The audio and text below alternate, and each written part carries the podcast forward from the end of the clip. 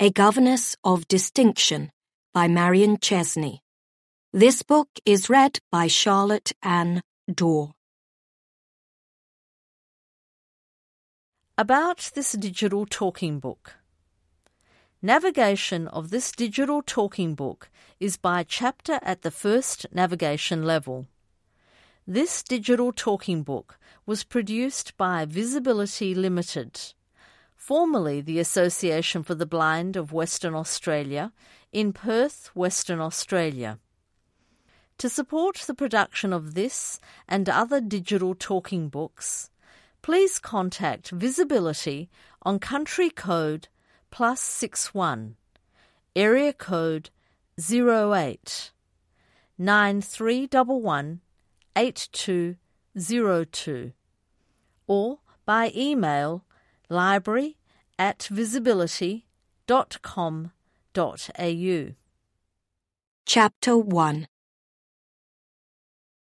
Even in the hedonistic society of Regency London, Percy Viscount Hunterdon stood out as being more carefree, indolent, and pleasure loving than anyone else among the top thousand. Although apparently destined to eke out his days on a small inheritance, he found he was lucky at gambling. Very lucky, and was therefore able to live an extravagant life.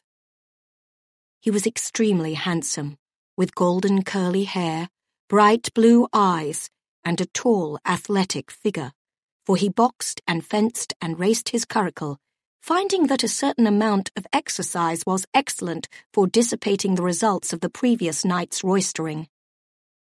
As he strolled along the Strand one sunny afternoon in the direction of Temple Bar, nothing disturbed the calm pool of his brain except for one little ripple, which wondered what on earth old Mr. Courtney's lawyers wanted to see him about.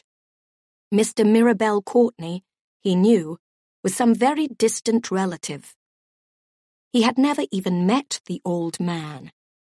But now the lawyers had written a tetchy letter to the Viscount to say that after repeated calls at his house and at his club without success, they suggested that if he wished to learn something to his advantage, then he had better call on them.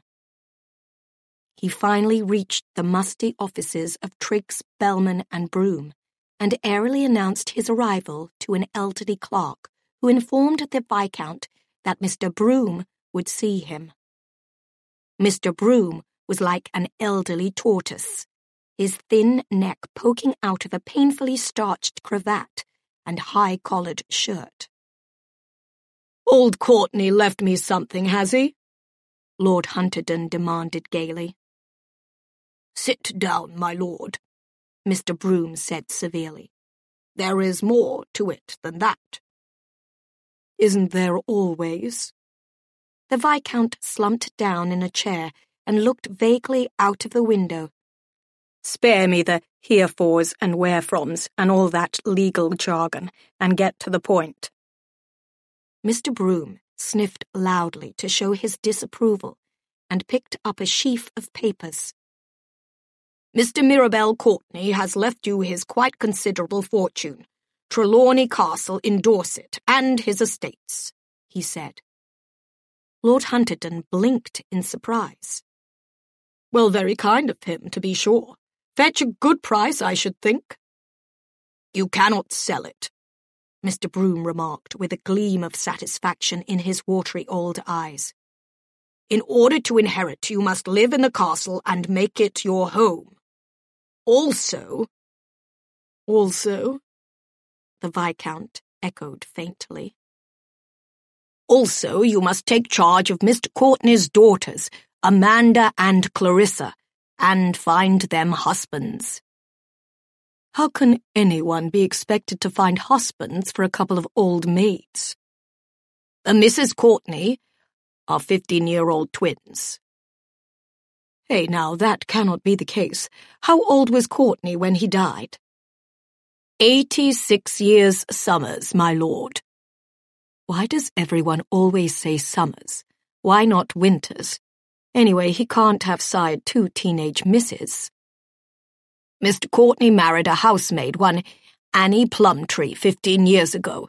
The lady died giving birth to the twins. Sad. But see here, is that it?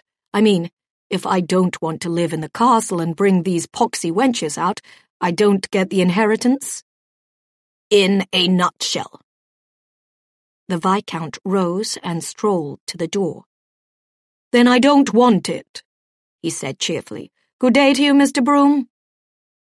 In that case, came the old lawyer's voice as the Viscount opened the door, the inheritance will go to your cousin Basil. Lord Hunterdon turned around slowly. You mean Basil Debenham? Toad Debenham? Precisely, my lord. In that case, I won't say no, but I can't say yes either. Not until I think about it. How long have I got? Mr. Broom looked at him maliciously. We have wasted a considerable amount of time trying to get in touch with you, my lord. I think twenty-four hours would be a fair length of time. Oh, very well. Lord Hunterdon walked pensively out into the sunshine. How he loathed Basil. Basil Debenham was the same age as the Viscount, twenty-eight. The Viscount's parents, the Marquess and Marchioness of Derrywell, had always held Basil up to their errant son as a good example. Basil was sober and God-fearing. Basil never gambled or went with loose women.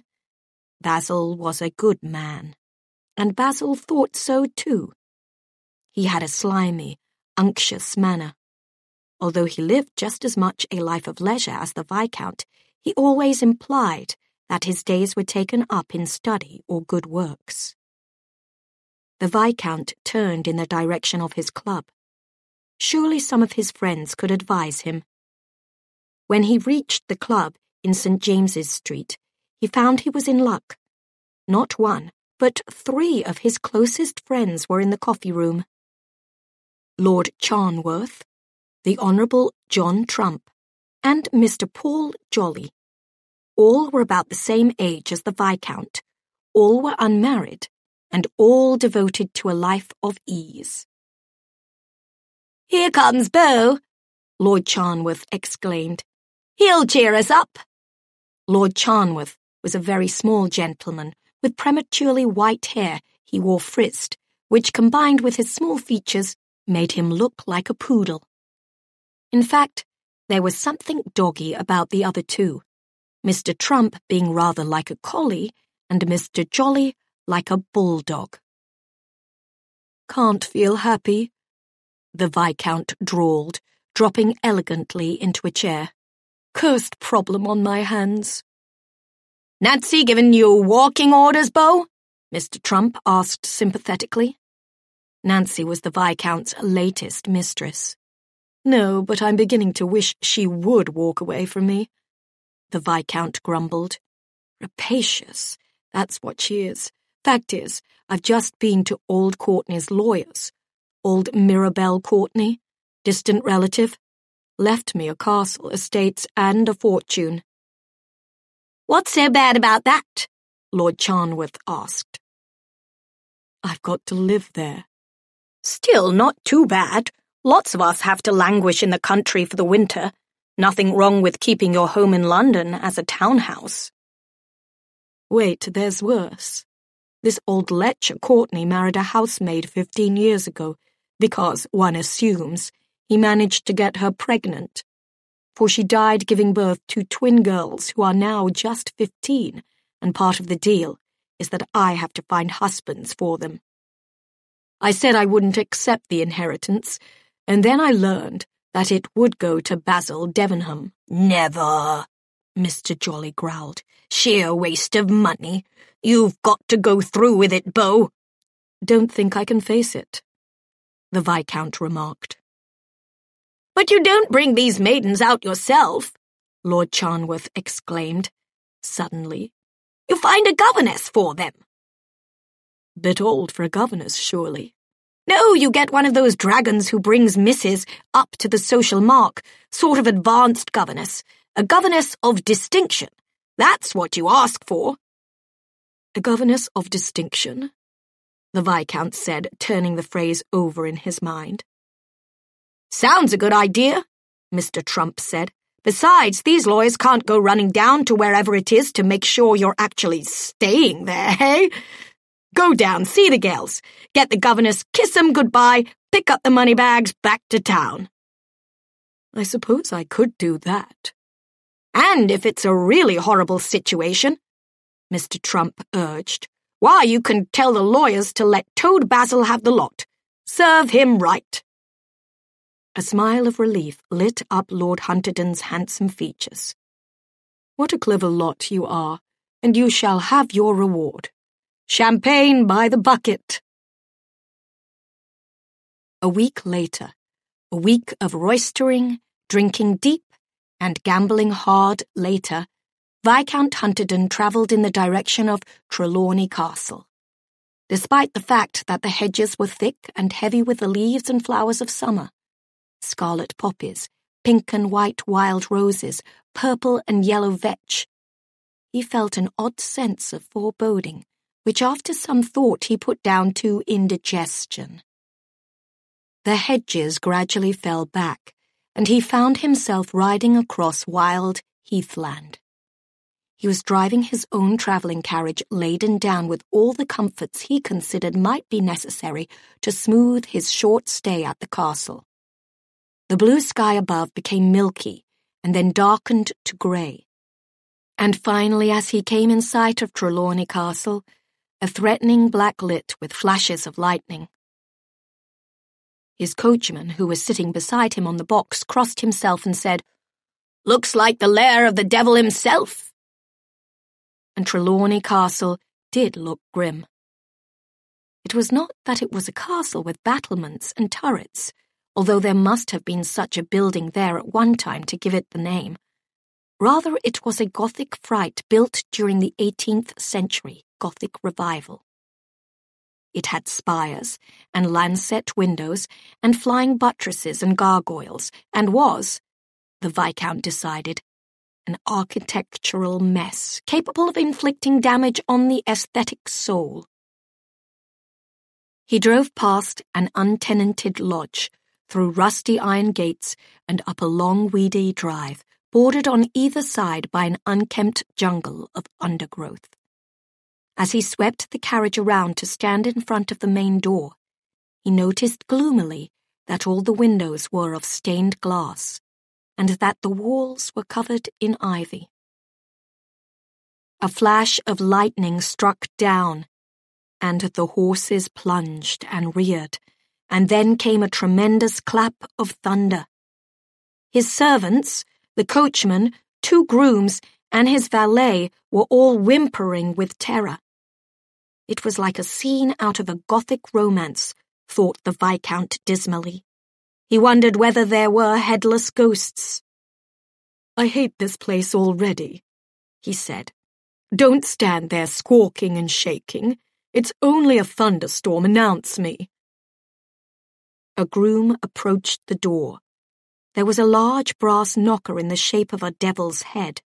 Another flash of lightning which flickered over the brass door knocker and seemed to make it come to life, followed by another hellish peal of thunder, sent the terrified servant reeling back. The Viscount had just climbed down from his carriage in time to receive the frantic embrace of his groom, who was babbling that the door knocker had grinned at him.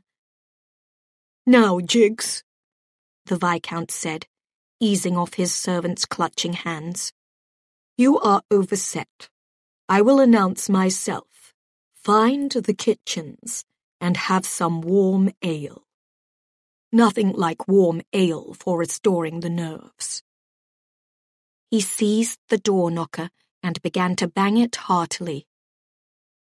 The door creaked slowly open, and a fat, white-faced butler stood there, he was completely bald. Welcome home, master, he said in a low, sepulchral voice. While his servants still crouched behind him, Lord Hunterdon strolled into the hall and looked around. It was fake baronial and in the worst of taste. He began to laugh, a merry, infectious laugh. He turned to his servants. We have walked straight into the stage of the Haymarket Theatre, have we not, my boys? Enter Ghost, stage right. His servants began to laugh as well while the butler stood by, his fat features showing neither interest nor displeasure. Welcome, my lord, the butler said. My name is Dreadwort. The Viscount snickered. The butler went to the fireplace and tugged on a massive bell rope beside it. The staff will wish to pay their respects, my lord. The staff came filing into the gloomy hall and formed a line before the Viscount. He walked down the line, which started with the housekeeper and ended with the lamp boy. It was, however, not a large enough staff of servants for such a place, thought the Viscount. The men's livery was old-fashioned and threadbare, and the women's gowns were worn and darned. The Viscount correctly judged from the poor livery and the state of the grounds that the late Mr. Courtenay had been something of a miser. And where are the Misses Amanda and Clarissa? he asked. They have retired for the night, Dreadwort said, and beg to be excused. Well, I want to meet them, the Viscount snapped. It ain't that late. Fetch them here. May as well get it over with. Show me to some comfortable room and bring me brandy. Mr. Courtenay always used the library in the evenings, and I have had a fire lit there. Hey, Dreadwort, you ain't going to turn out to be one of those pesky retainers who want everything to remain the same, I hope. Show the way. The library was a gloomy place, the furniture heavy and Jacobean.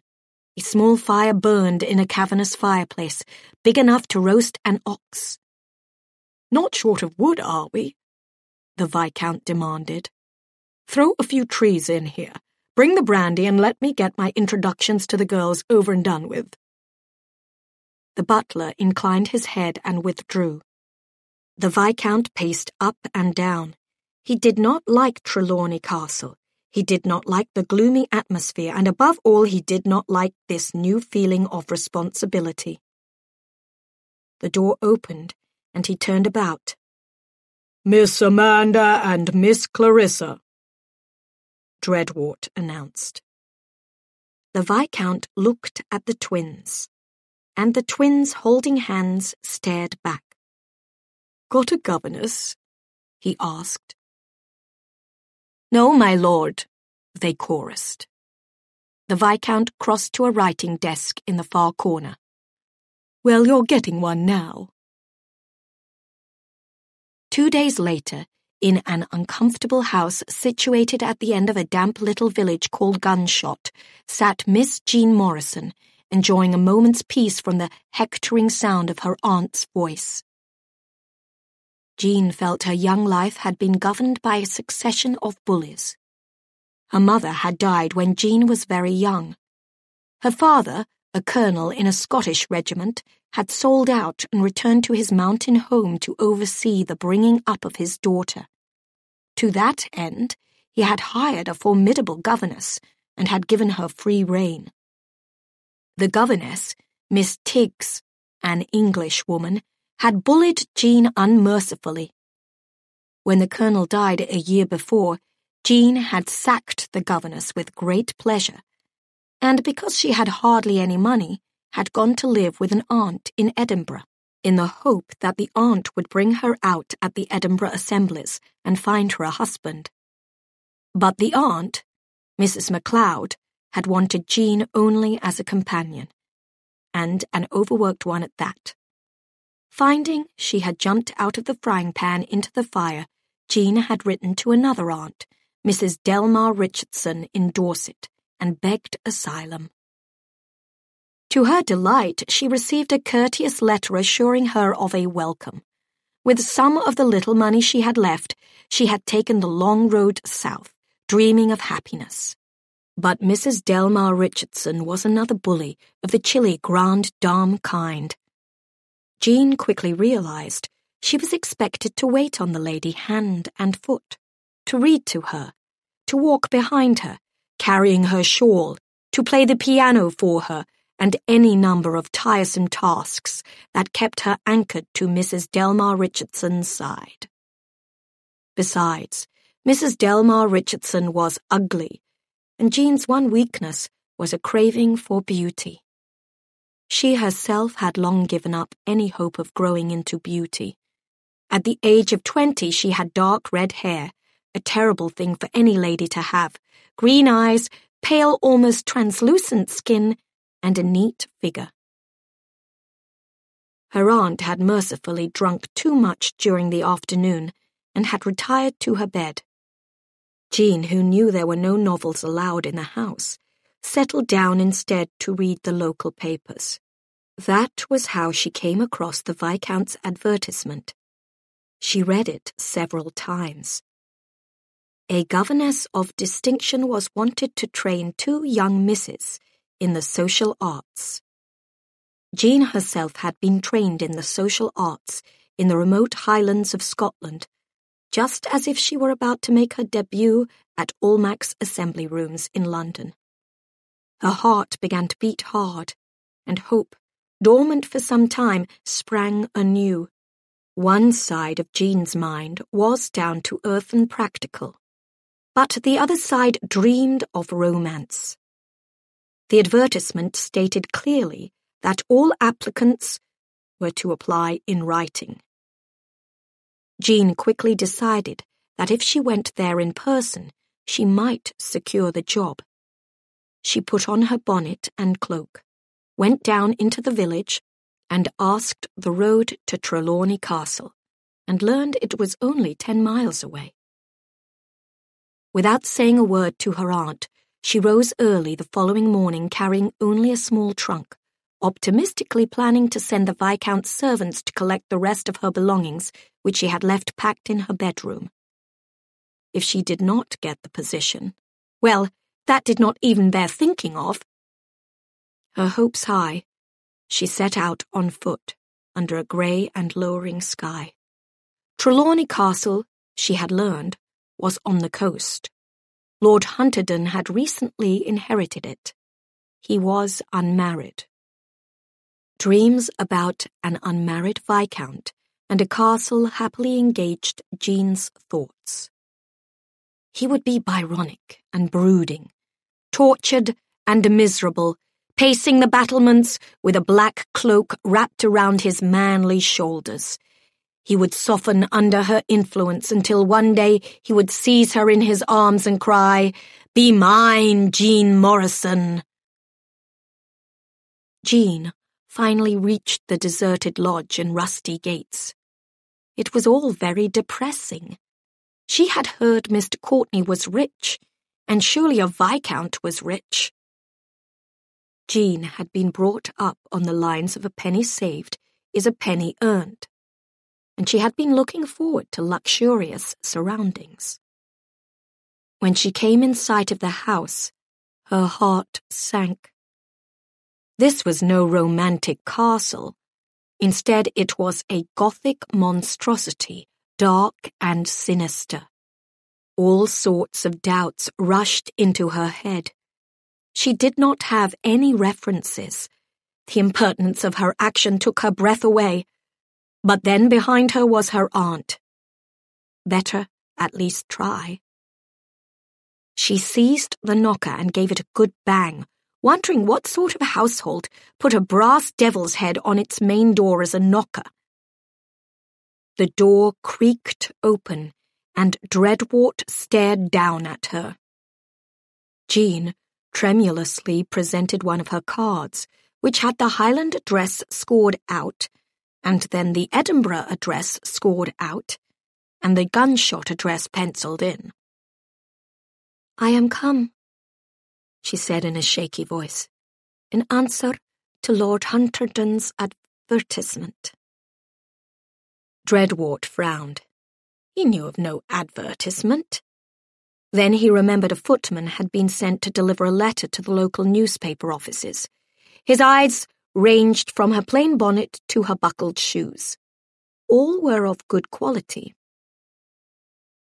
Advertisement for what, miss? Governess, to be sure, Jean said tartly. It is beginning to rain.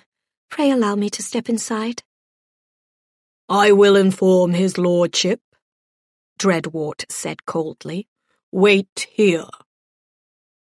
So Jean waited with her battered trunk at her feet in the great hall, looking in amazement at the fake medieval flags, the suits of armour, the general air of damp and neglect. The great mansion was very quiet. Jean could not understand it. She opened her cloak and squinted down at the watch pinned to her bosom. Ten o'clock. The servants should have been in evidence, working about. Perhaps they rose very early indeed to complete their duties. After half an hour, Dreadwort came slowly down the dim wooden staircase. Follow me, he said in a hollow voice. Jean left her trunk in the hall and walked up the stairs after the butler. Various old paintings, so dark and dirty that it was almost impossible to make out what they were supposed to be, hung on the walls. The staircase was uncarpeted and not very clean.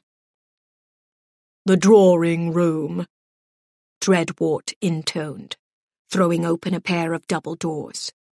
Wait here for his lordship. Jean felt a lump rising in her throat. Here was neither elegance nor comfort. The room was cold. The furniture was musty and dusty, as were the curtains. An old game bag lay in one corner and a pile of fishing rods in another. She began to wonder again about this future employer. He could not be either handsome or Byronic. No one with the slightest sensitivity could live in a place like this. He was probably the sort of man who enjoyed cockfights and never washed. A tear rolled down her cheek, followed by another, and she fumbled in her pocket for a handkerchief. Take mine, said a masculine voice, and Jean looked up at the Viscount through a blur of tears. Thank you. She firmly wiped her eyes and stood up and curtsied, and then looked up into the face of the most handsome man she had ever seen. Even in this gloomy room, his hair shone like gold, his eyes were as blue as the summer sea, and his lightly tanned skin without a single flaw. He was wrapped in a glorious oriental dressing gown, and he smelled faintly of lavender water and soap. Why are you crying? His voice was light and pleasant. I was not really crying. Jean lied. Something must have got in my eye. Probably the horrors surrounding you, the Viscount said sympathetically. Coffee is what you need. Strong coffee with a dash of something in it. He tugged the dusty bell rope which came away in his hand. Tchah! he said in disgust. He opened the door and found himself face to face with Dreadwort. Get coffee, brandy, biscuits, the Viscount snapped. At the double. He returned to the drawing room and sat down. So this is the drawing room, he said, looking about him. Dear me. Sit down, miss. Morrison, Jean Morrison. And you are come in answer to my advertisement, in which I clearly stated applications had to be made in writing? Yes, my lord. I live quite nearby, and I thought it easier to call in person. He held out a white hand. References? I have not any. Then why should I employ you? Good heavens, the magnitude of the task demands experience. Jean looked at him resolutely. She did not have much hope, but she would fight to stay with this god. I am very well schooled, my lord, in all the social arts. She talked about her upbringing and why she was so eager to escape from her aunt. He looked at her sympathetically. Mm, had a rotten life, he commented. Here is the coffee. Put it down on the table next to Miss Morrison, Dreadwort, and leave us. When the door had closed behind the butler, the Viscount said easily, Now, before you pour that coffee, take off your cloak and bonnet and make yourself comfortable. He intended to send her on her way as soon as she had drunk something. He had no intention of hiring a young and inexperienced girl. Jean Morrison obediently swung her coat from her shoulders and removed her bonnet. The Viscount bit back an exclamation. Her hair was red, bright, shining red, that darkish Highland colour that often seems to have purple lights in it. Jean saw him staring at it and flushed miserably. Neither aunt had let her cut it, and it was now tumbling down her back. I am willing to dye it, my lord. No sacrilege, he said faintly, looking in a bemused way at all the waves and curls. He got up, poured a cup of coffee, and added a strong measure of brandy to it. Jean took it doubtfully. I have never drunk spirits before, my lord. She suddenly smiled, a warm, blinding smile. But I am willing to try. The Viscount looked around the bleak room and then back to the glowing little figure of this would-be governess. She'd brighten up the place, he thought. Seemed sensible enough. Still. There's a piano over there, he said. Do you play? Yes, my lord. Then play me something. The brandy had gone to Jean's head, and she felt elated and not at all like her usual dull self. She went confidently to the piano and began to play a Haydn sonata, her fingers rippling competently over the keys while the Viscount leaned back in his chair. Odd how a woman at the piano could suddenly make this miserable heap seem like a home, he thought. When she had finished, he quizzed her about her education and learned to his surprise that she could read Latin and Greek and had a thorough knowledge of what was referred to as the masculine sciences, namely mathematics, physics, and chemistry. She then went on to explain that she also knew how to behave in the ballroom, at the dinner table, how to accept or repulse compliments, how to cut people dead, and how to make calls. He made up his mind. I see no reason why you should not be put on trial. But before you make up your mind, you had best meet your charges. He went to the door. As he expected, Dreadwort was standing outside, where he had been listening to every word. Fetch the young ladies here, he ordered, and bring me the account books. The Viscount did not know how much to pay this governess, but he had learned that the twins had had governesses in the past, and so that should give him some indication of what to pay Miss Morrison. Jean waited nervously to meet her new charges.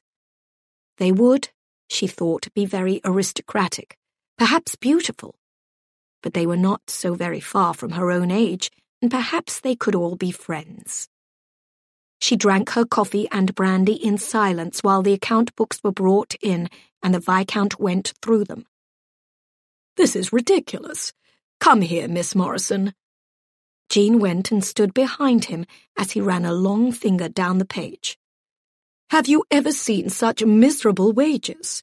No wonder the servants are not efficient. Dreadwort!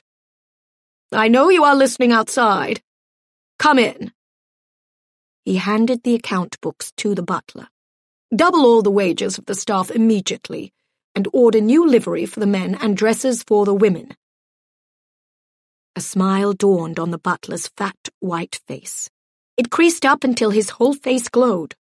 Oh, yes, my lord. Thank you, my lord. But everything has to sparkle, mind you. Rotten summer. Fires in all the rooms.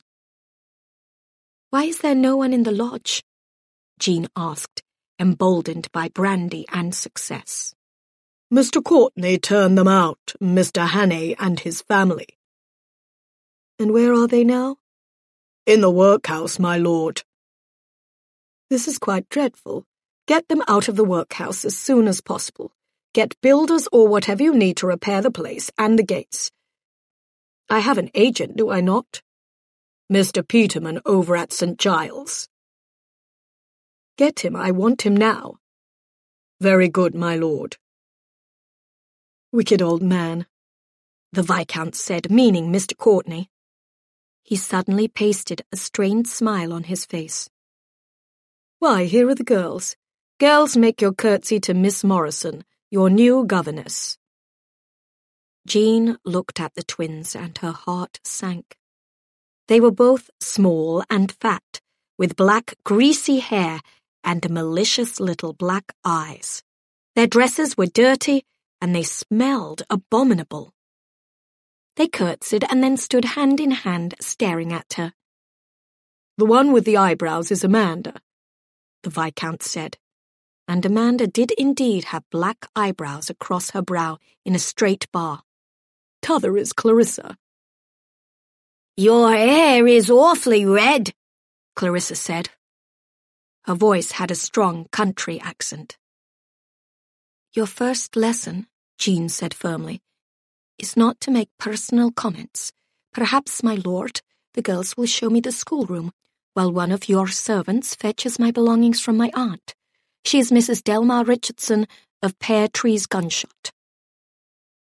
That will be done, the Viscount said. The housekeeper is Mrs. Moody. I will send her to you, and she will show you to your quarters. Girls, take Miss Morrison to the schoolroom. The girls trudged out, and Jean followed them. They led her up to the top of the house. The schoolroom had a little used look. It was cold and dusty.